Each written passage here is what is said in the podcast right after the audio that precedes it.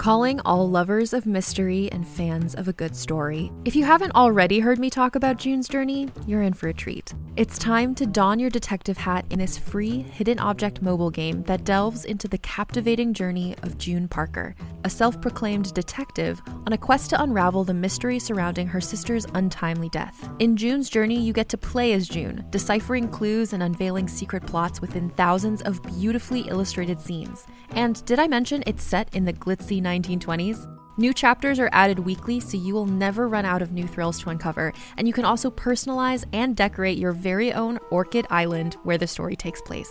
How sharp are your detective skills? Find out when you download June's Journey on your Android or iOS device, or play online via Facebook Games. Your detective journey awaits.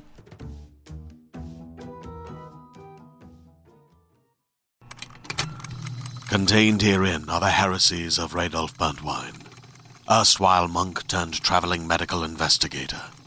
Join me as I uncover the blasphemous truth of a plague ridden world that ours is not a loving God, and we are not its favored children. The heresies of Radolf Burntwine, coming January 2nd, wherever podcasts are available.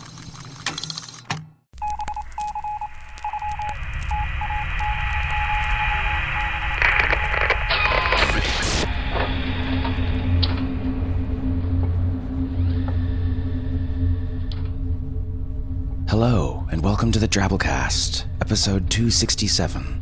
The Drabblecast was a weekly audio fiction magazine that brought strange stories by strange authors to strange listeners, such as yourself. I'm Norm Sherman. If you're listening to this, that means you survived the apocalypse. That's awesome. Totally. Good for you.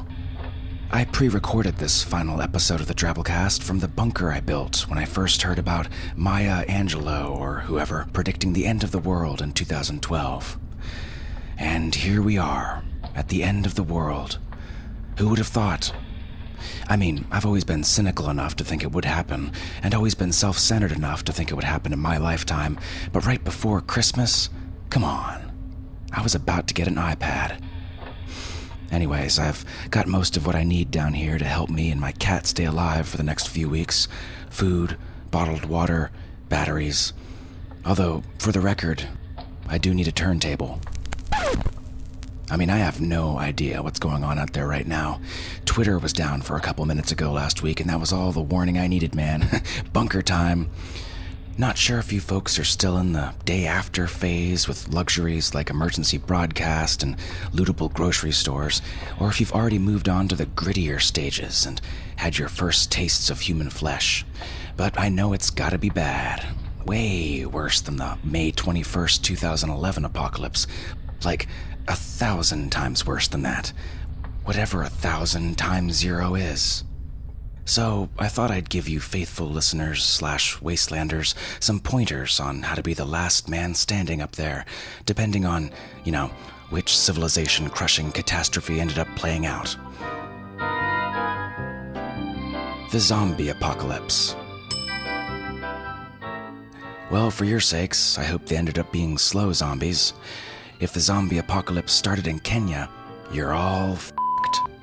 Either way, you're gonna want to stay mobile. Show me a person who doesn't walk on the escalator, and I'll show you a person who will transition poorly in the zombie apocalypse.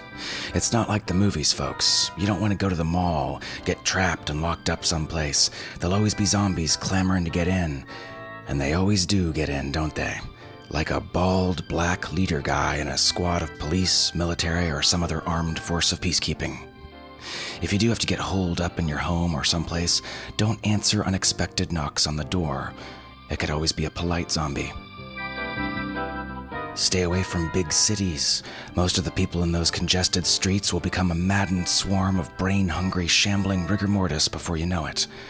And the ones that don't will still be city assholes. What And you're gonna wanna get your hands on a weapon pronto, preferably something sweet that a Ninja Turtle would have used.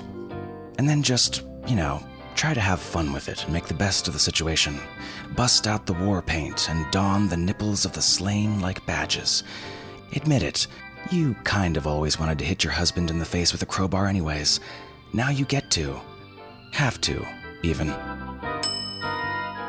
Now, say the world ended up there for you folks via some natural mass extinction level event meteor, solar flares, superquakes, could be anything really.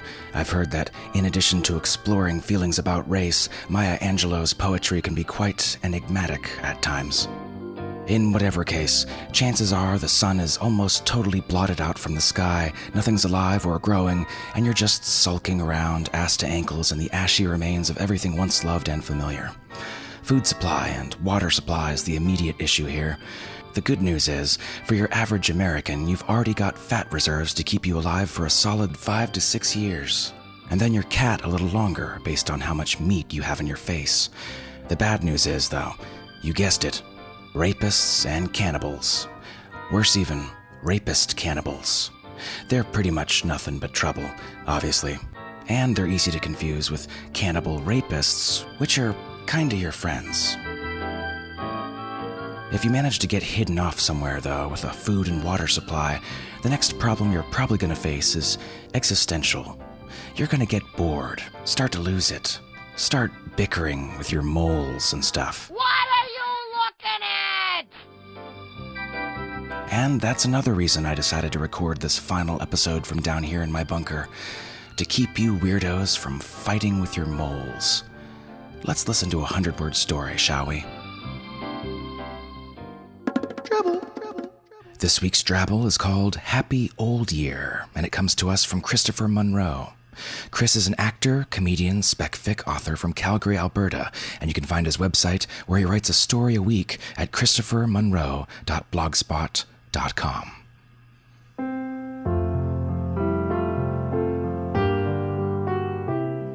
Times are tough all around, not just here, everywhere. So when 2012 came to an end and we realized we couldn't afford a new year, nobody was surprised. It wasn't a big deal, at any rate. We're celebrating 1991 instead. Yes, the futurist in me recoils. I'd looked forward to seeing what 2013 had to offer. But after all, one has to make do. I'm at a good party, surrounded by friends. Is the fact that I'm ringing in the old year that big a deal? Right here, right then, there is no other place I'd want to be.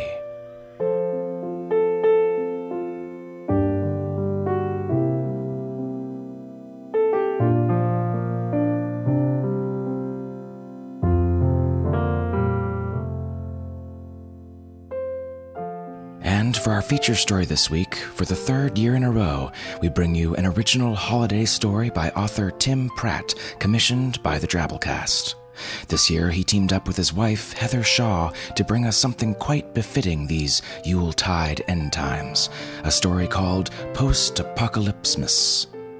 Tim's fiction and poetry has appeared in the Best American Short Stories 2005, the year's Best Fantasy and Horror, Strange Horizons, Realms of Fantasy, Asimov's, Lady Churchill's Rosebud Wristlet, and Year's Best Fantasy, among other places. By day, he works as a senior editor at Locus Magazine, where, among other things, he writes obituaries. His short fictions won the Hugo Award, has been nominated for the Nebula Award, and he was a finalist for the John W. Campbell Award for Best New Writer. Heather Shaw has had fiction in Strange Horizons, Polyphony, The Year's Best Fantasy, Escape Pod, and other nice places. She's just finished her first middle grade novel, Keaton T. Jr. Gene Hacker, and is looking for representation. For more, visit heathershaw.org. So, without further ado, we bring you Postapocalypsemas by Tim Pratt and Heather Shaw.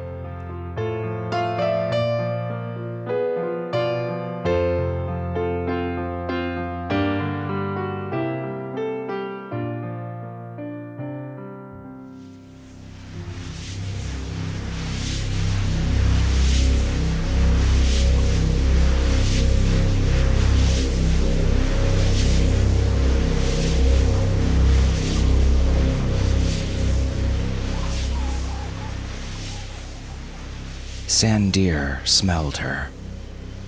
It was just a whiff, A few molecules of something familiar and therefore sweet, wafting on a late afternoon breeze that otherwise carried only the usual formaldehyde, benzene, dioxin, chromium, and miscellaneous particulate matter, both organic and non. Once there had been the smell of roasting chestnuts and crackling logs and simmering spiced cider, but now only less pleasant things burned. There, represented by an air sample just barely statistically significant, was the scent of Sophie. As Sandeer's processors hungrily checked and rechecked the data, he pulled up his favorite video of Sophie. He scanned all his footage and still images of her regularly, searching for signs of data corruption, terrified by the thought of her images succumbing to bit rot, that beautiful face speckled with dead pixels. How long ago since the last picture was taken? He couldn't tell. His internal clock had been one of the first things to fail, and none of his attempts to connect to global networks were ever successful anymore. But it couldn't be too long, he reasoned. It was winter when he lost her, after all, and it was still winter now, the sky a forever screen of gray clouds and drifting ash. Sandeer stopped moving, pausing in a heap of broken glass beside a forest of steel girders twisted into fanciful shapes by some terrible heat. His favorite snippet of video looped. Sophie's skipping, laughing image superimposed over the devastating landscape before him, her long brown braids snapping down her back like reins as she moved. She turned and smiled at the device that had recorded this image, but Sandeer remembered her smiling at him the morning she found him in her living room, when he stood next to the glowing Christmas tree, a big red ribbon wrapped around his body, saddle firmly strapped into place on his back, the bells and candy canes dangling from his shiny chrome antlers. That grin, with the two front teeth missing, such a young girl. She shouldn't be alone on Christmas.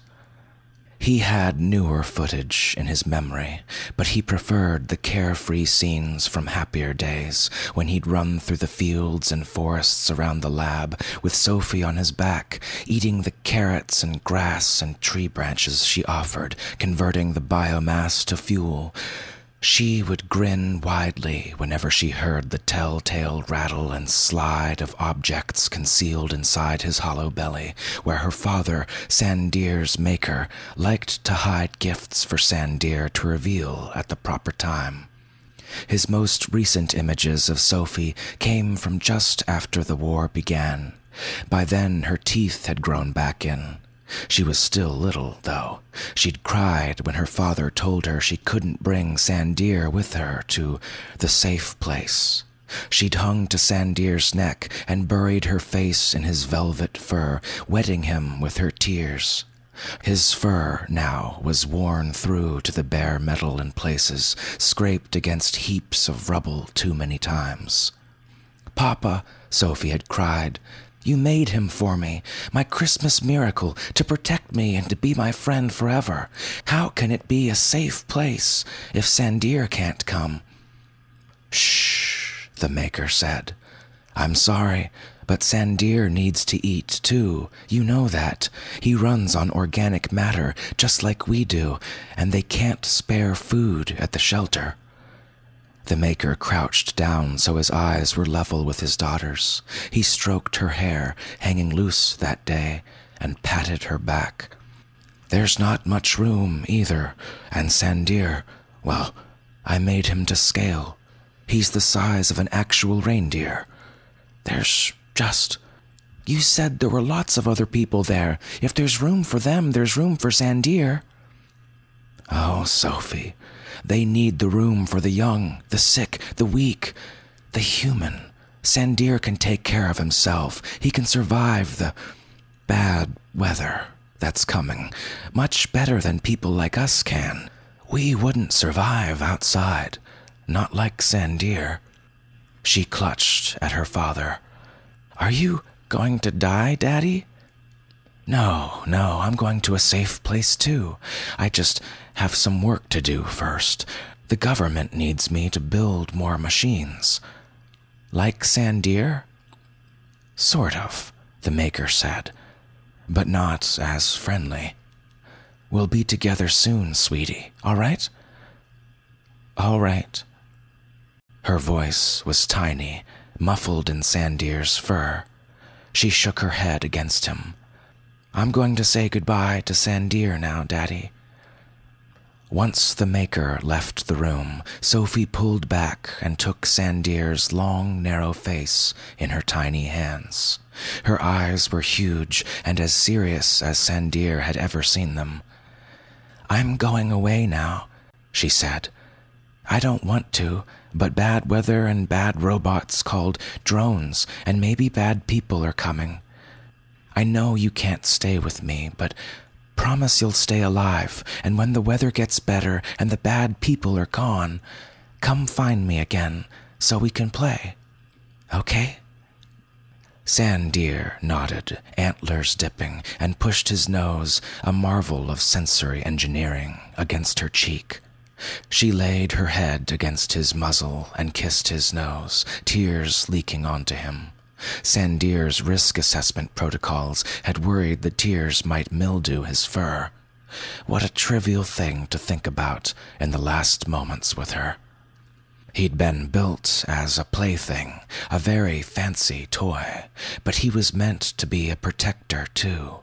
The Maker had enemies, agents of other governments and anti war activists who thought his machines were immoral.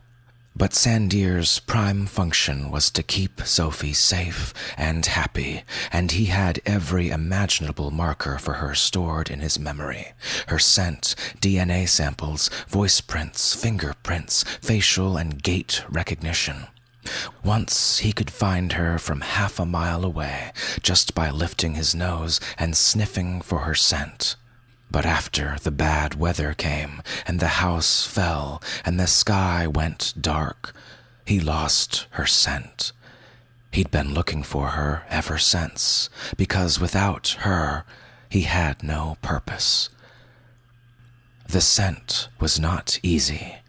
He set up a pattern, working his way out in an ever increasing spiral, passing from relatively intact rural areas full of tasty biomass to the burning, bombed, flattened remains of cities. He could eat almost any organic matter and turn it into fuel, but soon the most satisfying meals became scarce. Some of the things he ate during the storms disagreed with him, full of heavy metals, and others were poisonous by radiation. Sometimes he had to eat things that damaged him because the alternative was grinding to a halt and ending his search. He saw humans, most dead, some running away, some throwing rocks, but none of them Sophie or the Maker. None of them were home. The dead ones, at least, could be converted to fuel, though he only ate them when he had no choice. The dead were, in a broad sense, relatives to Sophie and the Maker, and he felt monstrous when he opened his jaws and activated the grinders and blades hidden in his mouth to consume them. He knew Sophie wouldn't like the idea of him eating human bodies, that she would scream if she saw him, but survival was the only thing that mattered. If he became non operational, he'd never find his family. Even so, he never ate the bodies of children. They simply reminded him too much of his beloved Sophie, and the instinct to protect overwhelmed the instinct to survive. For a little while, he'd helped a fatherless, motherless little boy cross the broken rubble, carrying the sobbing, barely verbal child, younger even than Sophie had been, on his back. Those had been the good days.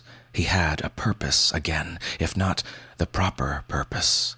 But the boy, terribly dehydrated, had ignored Sandeer's warnings and drunk bad water from a stinking pool, and a few days later, Sandeer was traveling alone again. He'd gone mad after that for a little while. His memory of that time was severely degraded, but he'd hurt one of his legs somehow, and the speakers in his throat had been blown out completely. He'd once possessed very basic defensive weapons installed to help him protect Sophie a reservoir of rubber bullets, a battery powered stun wand, but they'd been wholly used up by the time he finally came to his senses after the boy's death. It had taken days of walking for the blood of unknown origin to be scoured off his feet by the gritty earth. He had steeled himself against despair and resolved again to find Sophie.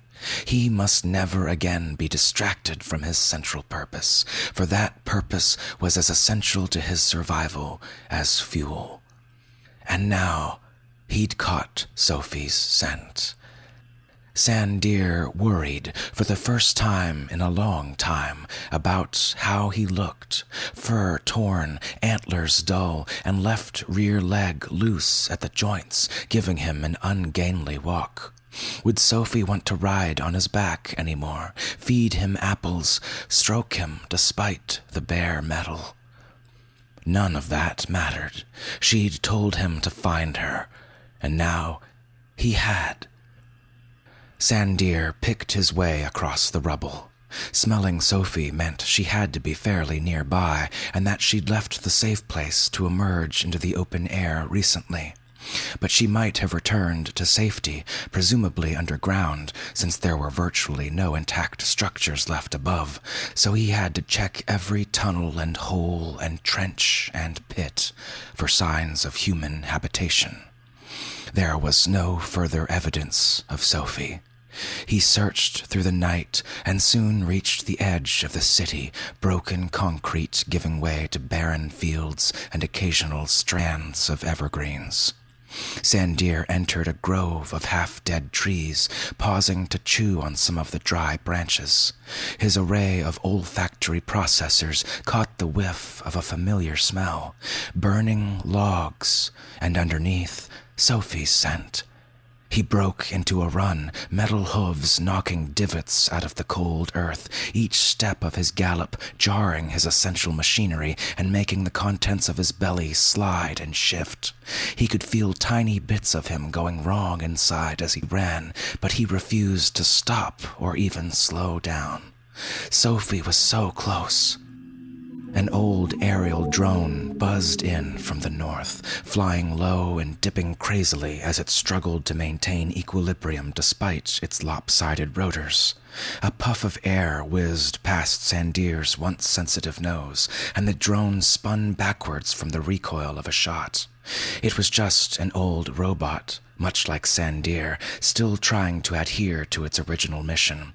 But it was standing between him and Sophie.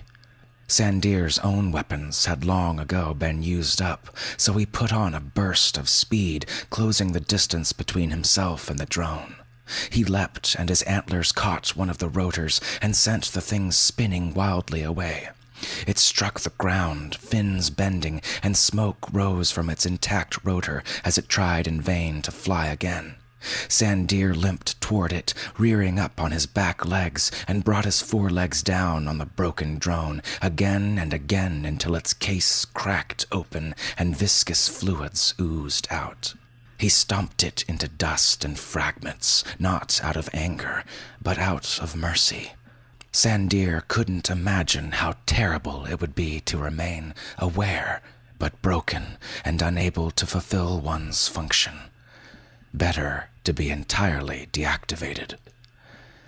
He continued to follow Sophie's scent, going more carefully now in case there were other drones, but nothing attacked. Sandeer pushed through a strand of trees, and there, a small cabin cobbled together from a trailer and fragments of salvaged lumber and metal stood nestled among the trees, smoke rising in tendrils from an improvised chimney. Sandeer raced towards it. His hooves hit the first step and plunged through the cracked wood, but the next step was solid enough and took his weight. He clumped up on the porch and kicked open the door. Inside was a snug, cozy room full of ruined fragments of furniture cobbled back into usable form. Sophie's scent was everywhere, maddening, and Sandeer cantered from room to room, past makeshift beds, piles of tattered books, and a kitchen with a wood burning stove. He tried to call for Sophie, forgetting in his enthusiasm that his broken speakers could no longer obey his commands. He began to search more slowly. There were only so many rooms, after all, and he didn't want to finish looking. But eventually, he did. Nothing. There was no one here. Sophie had gone. Sandeer thudded back across the main room, head low, hooves thumping hollowly on the floor. Hollowly. His sensors were not as advanced as those on some of the robots and drones the Maker had created. Some of those, he knew, could detect landmines just by sensing the different densities in the ground.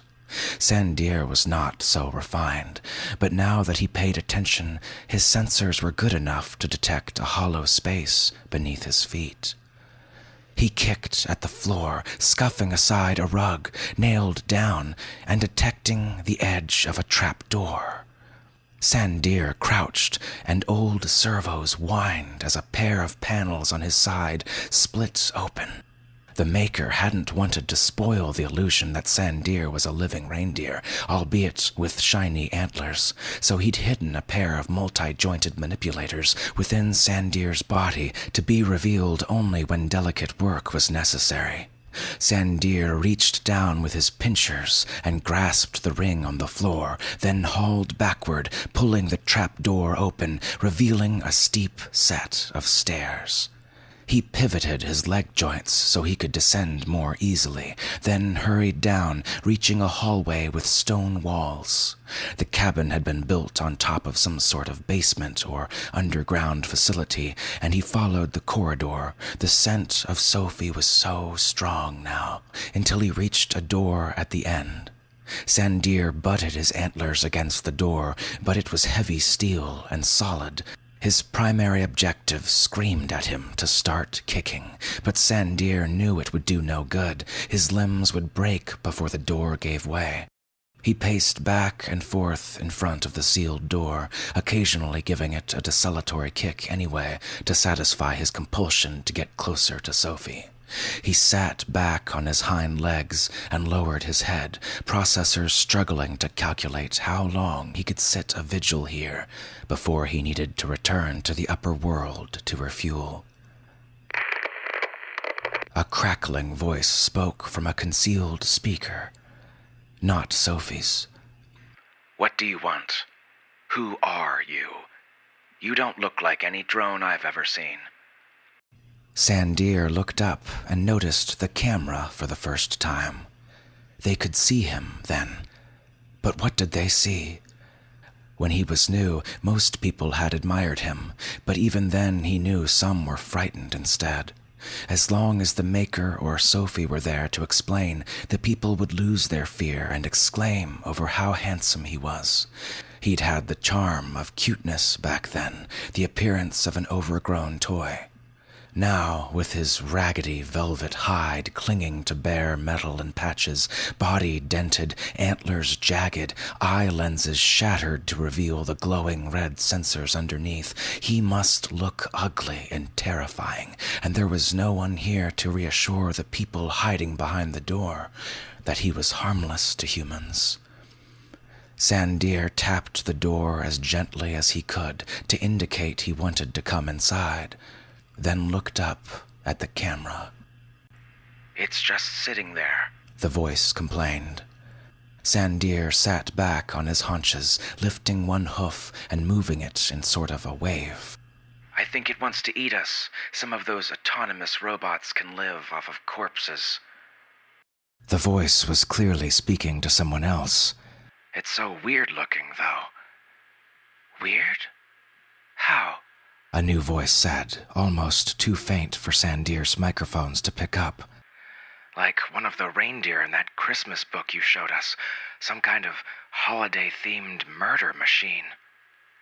Get away from the screen. The new voice said. The crackling in the speaker distorted with sound, but something about that voice print was familiar. A gasp and a voice Sandeer definitely knew.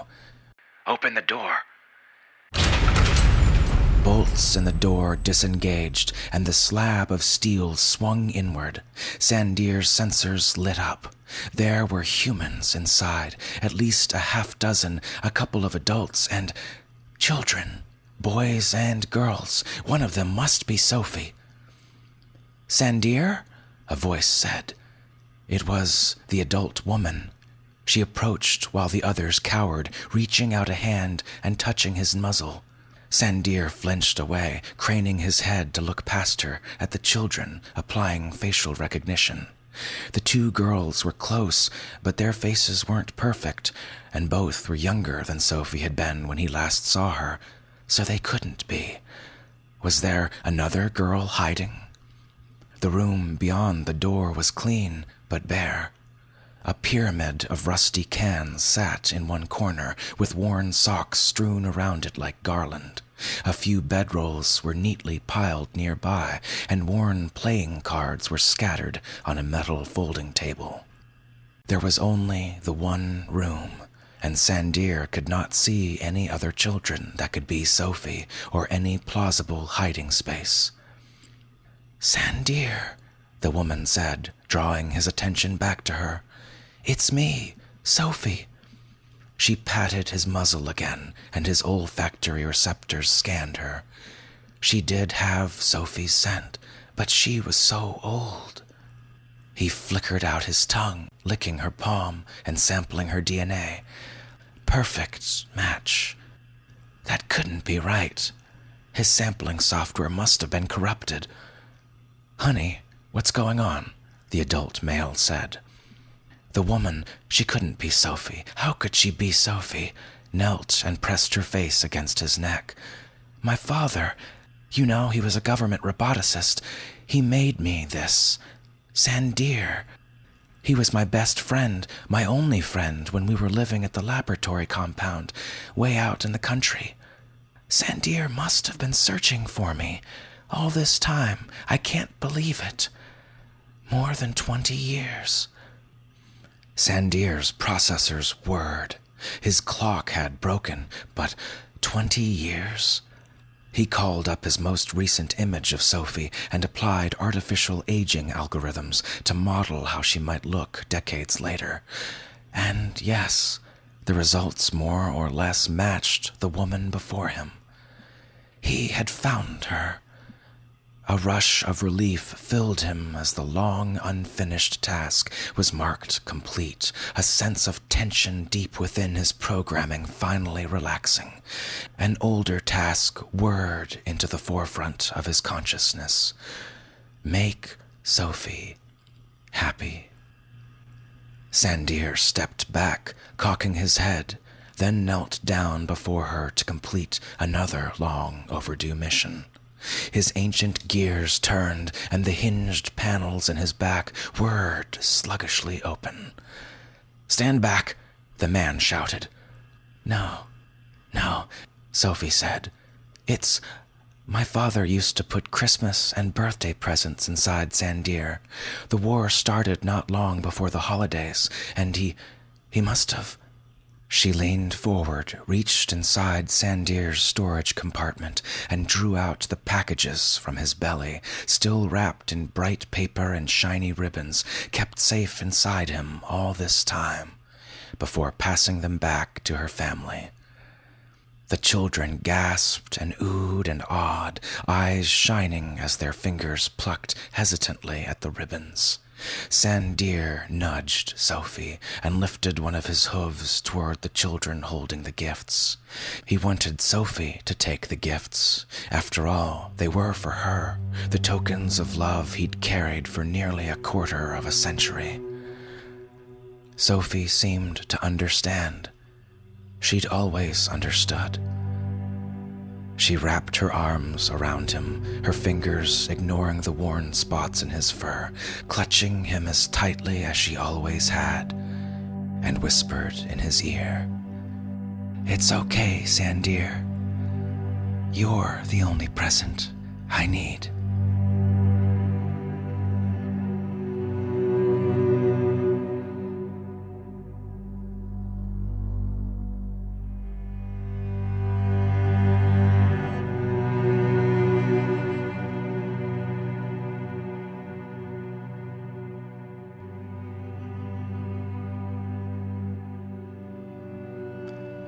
Was our story. Hope you enjoyed. Because it's the last one you'll ever hear. Actually, you know what, guys? This story got me and my moles thinking. The apocalypse is a pretty lonely place, and since I plan on being down in this bunker for as long as possible because Knight Rider knows it's gotta be a lot worse up there for you folks right now, maybe I'll keep putting a couple episodes out here and there.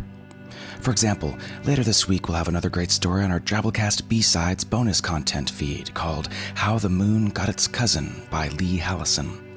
You can subscribe to Drabblecast B-Sides by going to our webpage, drabblecast.org, and at the right of the page you'll see a subscribe to the Drabblecast section with the B-Sides feed underneath. And just above that, you'll note a donate to the Drabblecast area, which I would obviously encourage you to do since your currency is no doubt worthless at this point.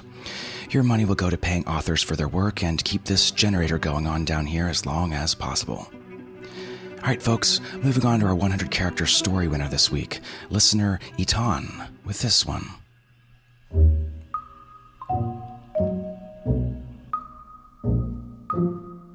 Wait, he has control of the weather, healing powers, boulder moving strength, and can walk on water? Best X Man ever.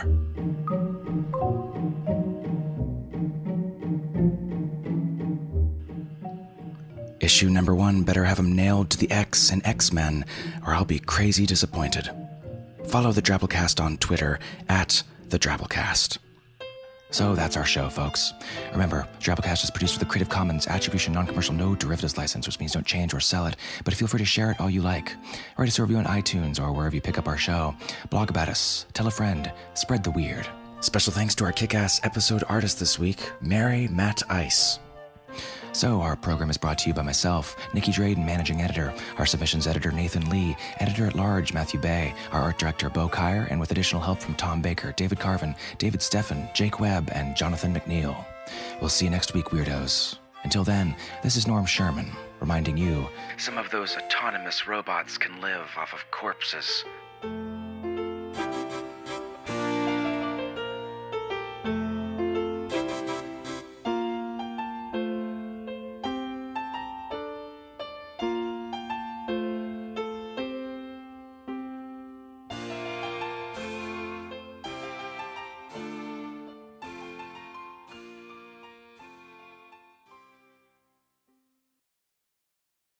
Hey there, this is Justin Bartha. I made a funny new podcast, King of the Egg Cream. It has the greatest cast in the history of podcasts with actors like Lewis Black, I'm torn by my feelings for two women. Bobby Cannavale, You can eat it, or if someone hits you, you can put it on your cut. Melanie Lynskey, I wonder what these marvelous things are that look just like boiled chicken feet. Jason Ritter, I can break things and pick locks and kill people. Michael Stuhlbarg, The whole point is to inspire people that they should make themselves better. Ari Graynor, No, don't whet its appetite. What are you, an idiot? me, Justin Bartha, That's not just any egg cream, that's a Lemke's special. and all narrated by the hilarious Richard Kind. This is the story of Harry Dalowitz and how he rose from nothing to become New York's King of the Egg Cream. So if you like funny true stories, come listen to King of the Egg Cream, available wherever you get your podcasts.